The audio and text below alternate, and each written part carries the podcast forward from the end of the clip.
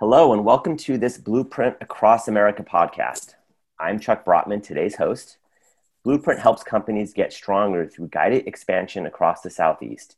In this series, we aim to speak with talented and thoughtful professionals from cities and states across the country on a range of business and management topics. And I am incredibly pleased today to introduce you all to Danielle Boyce, commercial sales director at Samsara and one of the more exceptional management hires, or frankly, any hires that I've made in my own career. Danielle, good morning. How you doing? Great, Chuck. How are you doing? Thanks for the lovely intro. Oh, I'm doing great, and uh, it's it's it's such a delight to, to have you on the podcast. I've been looking forward to this conversation for some time.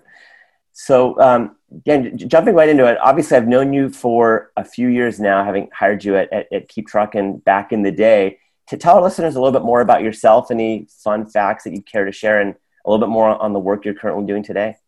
Yeah, definitely. So I always have to start with this. I'm a middle child, which I think tells people right away a lot about your personality, but I've been managing up and down my entire life. I've actually formally been in sales for about a decade.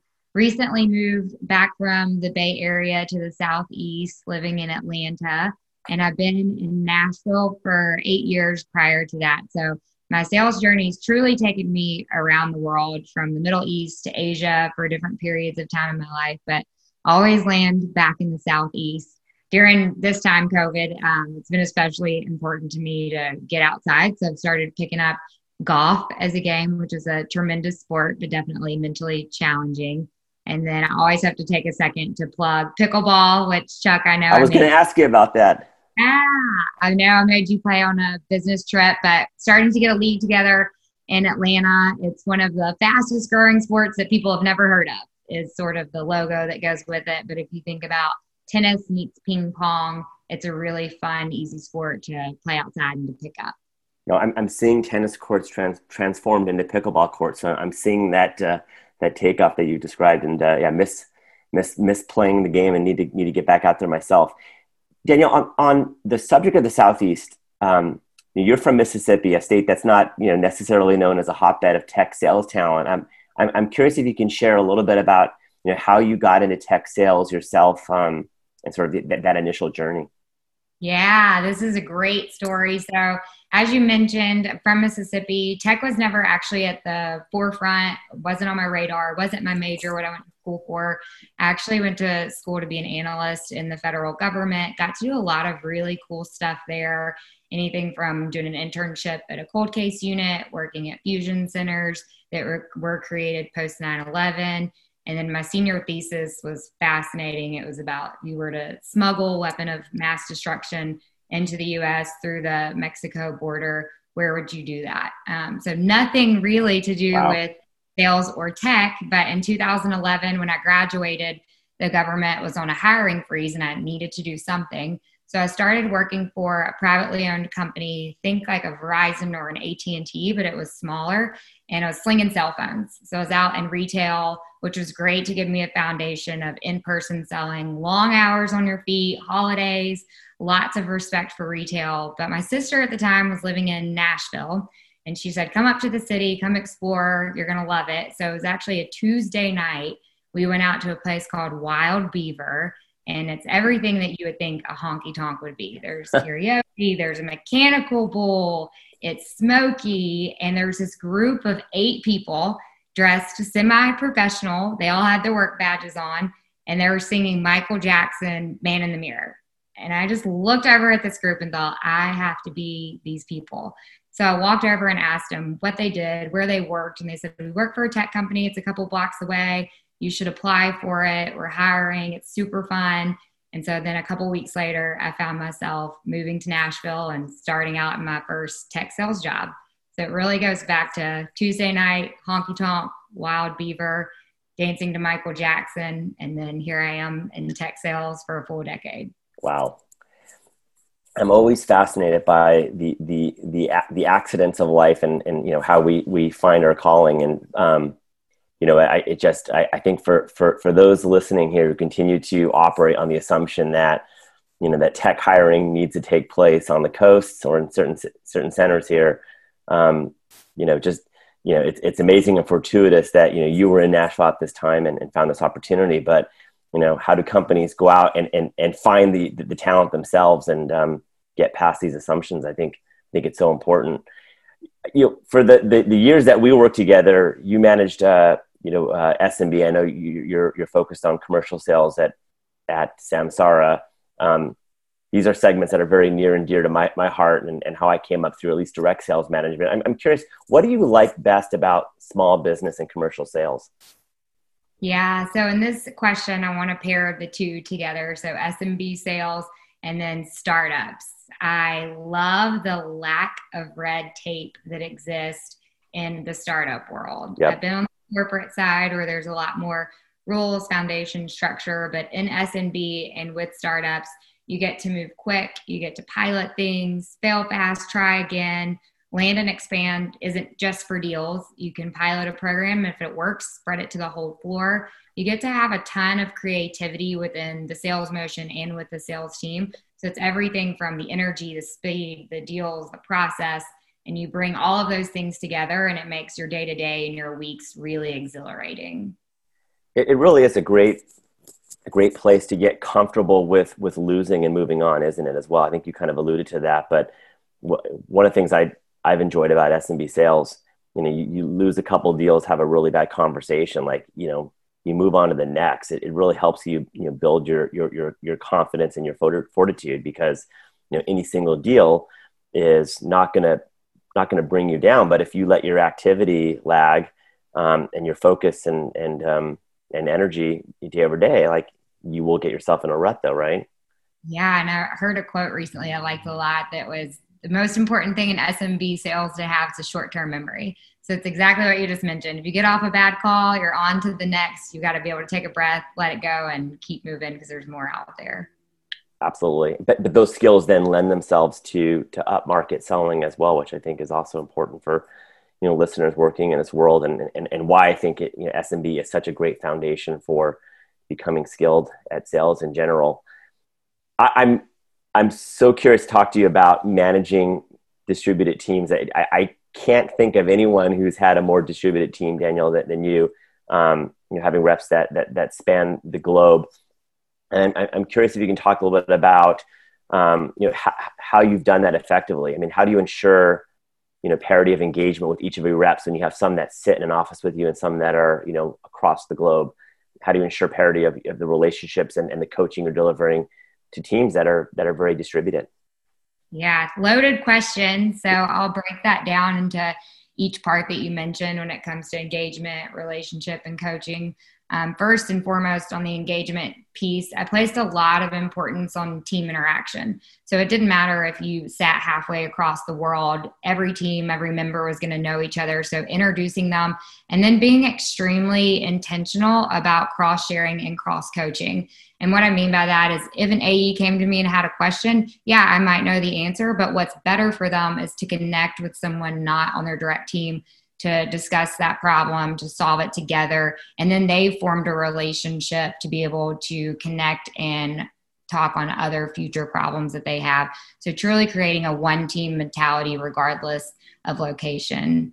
And then the next piece I would say is you always have to think about we're coming from different cultures in different countries. It's extremely important that we consciously make an effort to be empathetic and to see where the other person is coming from we usually do not instinctively understand another person's point of view from a different culture or country. And so I found asking a lot of questions. And then as leader, also recognizing in those moments when there's a disconnect, when they're not understanding what you're telling them and you're not understanding their perspective, to slow down, ask more questions, and then be able to quickly pivot to try different methods um, was absolutely crucial to being successful there. Um, also, showing that you can be a champion and advocate for them no matter where you sit. One of the things that my teams brought up is they knew no matter what, they could get in touch with me. Any new team that I have, immediately, here's my phone number, add me on WhatsApp, text me your phone number, know that you can call me, Slack me, FaceTime me, email any forum, they knew that I would be there and they would never feel like, oh, she's halfway across the world. I'm not going to be able to get in touch with her. And then this one, the next one is very surprising to a lot of people. And at first, it might sound off putting or like a micromanager. But for me, it was key to have cameras in the office. And right. at first, the team was very freaked out by it. And so I explained to them, I don't have time to sit there and watch you guys all day, but it's going to help me manage you virtually to know who was in the office. You know, every single day when your team comes in, you're sitting on the floor with them who's there and who's not. If you haven't heard from someone and that's where they're supposed to be there's definitely a safety aspect there. There's also the other side if, if you need to call a quick team huddle you're able to see if the team's actually there to gather around we had one hilarious moment there's a great memory that i'll never forget where a rep was taking an afternoon siesta at their desk which was not our norm and so i pinged his neighbors and said Will you wake him up? And they all started nudging him, and probably 10 people gathered around this computer trying to decide what to say back to me. And it was hilarious because they forgot that I could see them all gathered around the computer trying right. to figure out what to say back to me. Um, and so I ended up calling the team, and we just had a funny moment to laugh about it and to bond over it, and for it to not feel micro. And he's never slept again, but it was just a telling moment of being able to have that visibility was key. I think it's really interesting the way that you walk through this because you know you know starting with you know your your efforts to to ensure your availability for your team providing your number providing access on whatsapp and, and committing yourself to being there as a resource. I think too many people going into management have this preconception that you know it, it's all about you know kind of scaling their time and setting structure and implementing a cadence which you know, these things are obviously important and, and, and no one wants to encourage new managers to, to overcommit their time, but, but being, being there as a resource and, and encouraging that, I think is so important because, you know, if you're then going to take the steps to try to establish more presence and implement cameras, you know, people know there's, that, that this is coming from a good place, right? That you're committed to their development and their growth. And part of that commitment entails, you know, having some, some connection that includes cameras, right? Yeah, definitely. And I would say for the coaching piece of it, that came down to the structure that you just mentioned, having daily huddles, consistent weekly one on ones, and then deal strategies across continents was super fun. But two pieces of coaching that I want to mention. The first is call listening. So you're not on the floor with your teams, and a lot of people right now are not on the floors with their teams as we're work from home. So it's crucial that you block time to listen to calls and then give that feedback written and in person to make sure that it's understood right. that they know they're getting better and being invested in. And then the second piece of coaching and structure that I found really helpful, and the A's at first said they were nervous about it, but then later said that they loved it and it went a long ways, was actually shadow people through screen share. So I would send over a Zoom link and for a couple hours, they would just work as normal. And I would watch them as they worked. You know, how do they structure their day? When they make a call, what all information are they looking at? How do they pick which piece of their pipeline to focus on for this hour? And then what are their emails look like, their follow ups? And what I found there that was truly amazing is there are so many shortcuts and different efficiencies that we needed to put into place. And by being able to actually see the full workflow, we were able to put those shortcuts and efficiencies into place to make them faster and more productive. So even though people were nervous to do it at first, the outcome of it was really impactful. Yeah, that's that's really really powerful. I, it's something I hadn't thought about, haven't done in my career, but um, I think th- th- those can often be the hidden challenges that you know, managers who are not invested in the success of their teams are not going to uncover, right? And even if someone is great at having conversations and and you know, running any given sales call, you know, really helping to understand where the inefficiencies are that are, you know, in, in, particularly in commercial sales, right? I can see that being really important. Danielle, going back to what you said earlier about, um, you know, kind of, you know, culture and, and, and, you know, aligning with your teams and, and, and, and getting in front of disconnects. How do you always know when you have a disconnect? If you've, you know, if you picked up a new team that is truly international, and not that something we, we honestly necessarily see all the times in, in our careers, but in this, you know post COVID world where this may become you know more the, the, the norm. You know, I would imagine that in many cases, you know, people may not feel comfortable, um, you know, speaking up and and sharing, you know, challenges they might have with feeling comfortable and included. Like, how do you how do you know if there's a disconnect early? How do you really make sure that you know that unconscious bias or other other subtle things might be getting in the way of, of building a you know a strong relationship out of the gates yeah, so there's a couple of different things there. First, I would say usually you can see it. So if you require your teams to use cameras in a one-on-one or in a team meeting, you can sense on someone's face that maybe that didn't land or they're not on board for that. So I think, you know, your facial expressions and having cameras on is crucial. And then also within a coaching conversation, having people say back to you what they took away from what you just coached or gave feedback on. Right. And so then you can interpret like, oh, that's not quite what I meant. I want to phrase that differently. Let's dig in there. Can, can also- you get so can you give our listeners an example how you do that? I think that's a really important point.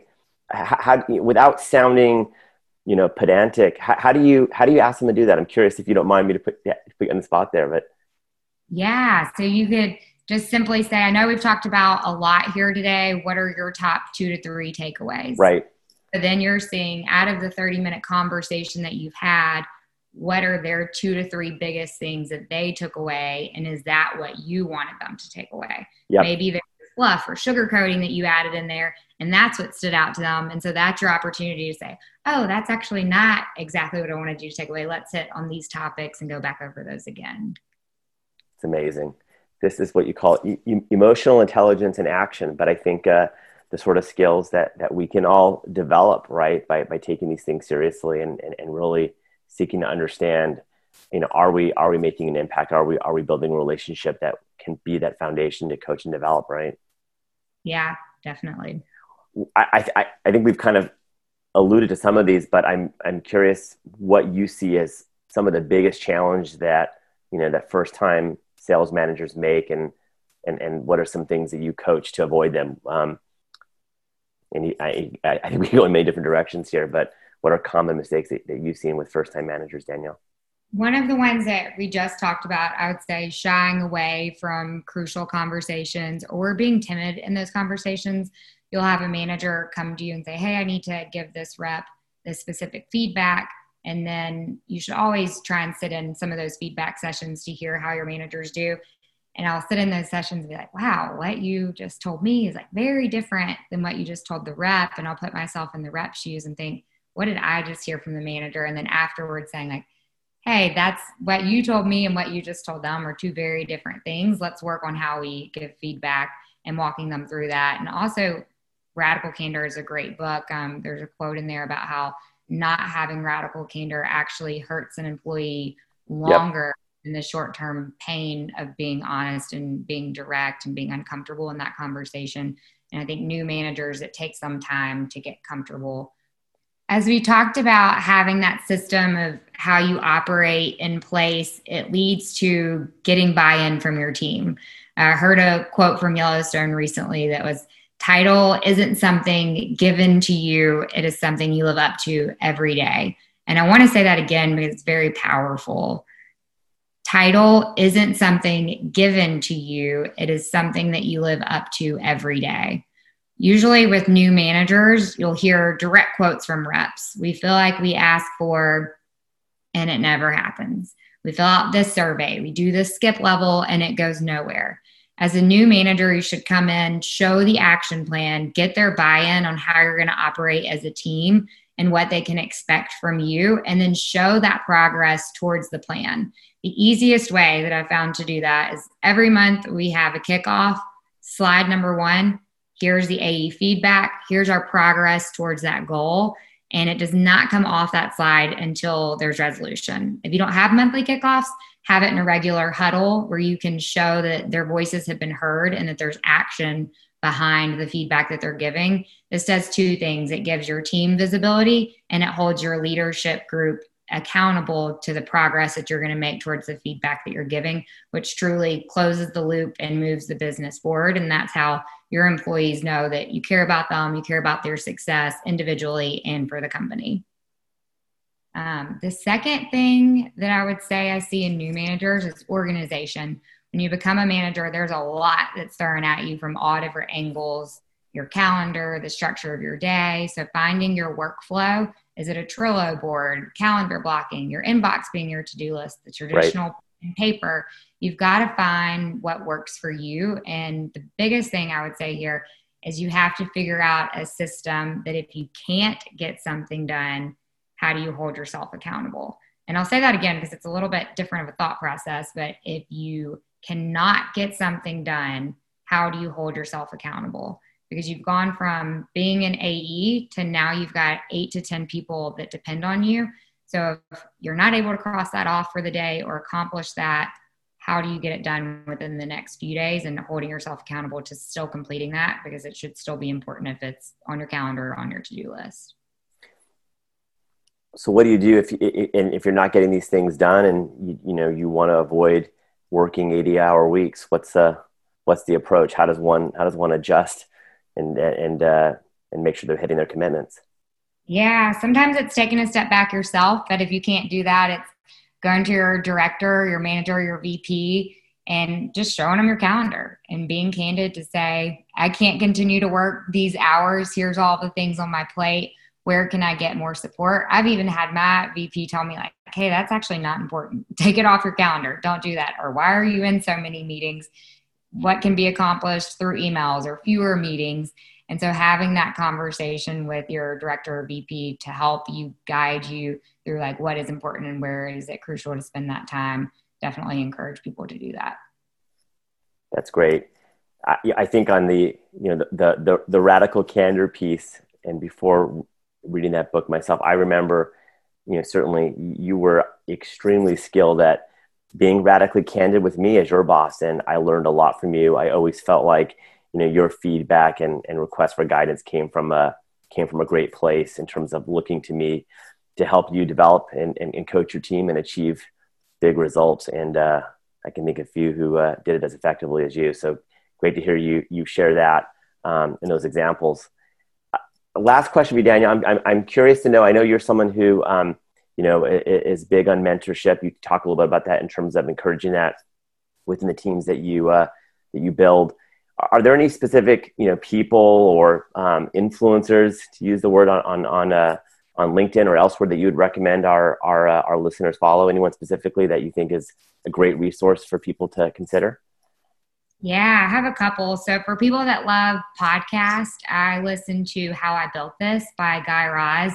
Found it really inspiring. It's all about the trials and tribulations of successful companies that we all know, anywhere from a Spanx, a Patagonia, Wayfair, Bumble, there's something for everyone. And you'll start to pick up common themes of they've failed a lot and then they found something that lands and how they got the business to where it is today and all of the different players and the personal side of it. So I love that podcast. It's one of my go tos for people that are social scrollers on LinkedIn. Um, Sarah Brazier, she works for Gong. I find her writing style to be very captivating. She's direct, she's honest, she's early in her sales career. And so it helps you to keep that sanity of knowing the things that you go through other people do. One thing that she wrote a post about was work dreams. And I remember when I had my first work dream, I thought like, oh my gosh, I've gone crazy. And then to see like, oh, other people have work dreams too. It's actually normal and that's okay. It's really cool. And then people from the C level to read her post, then you get more insight into how your sales employees might be feeling and I could not answer this question without putting Belal in there. He's leading a movement called Death to Fluff, and it's all about a disruption of sales and companies. And a lot of the content that he puts out is very thought provoking and intriguing. So I'd encourage everyone to read the content that he has for a new perspective and hopefully a movement in the way that companies and sales will adjust over the next few years. Great recommendations, Danielle. Thank you so much for uh, for joining us here. I've I've learned a lot from this conversation. I learn a lot from every conversation we have, and I appreciate your time. Yeah, thank you so much, Chuck, for having me on. All right. Bye, everyone.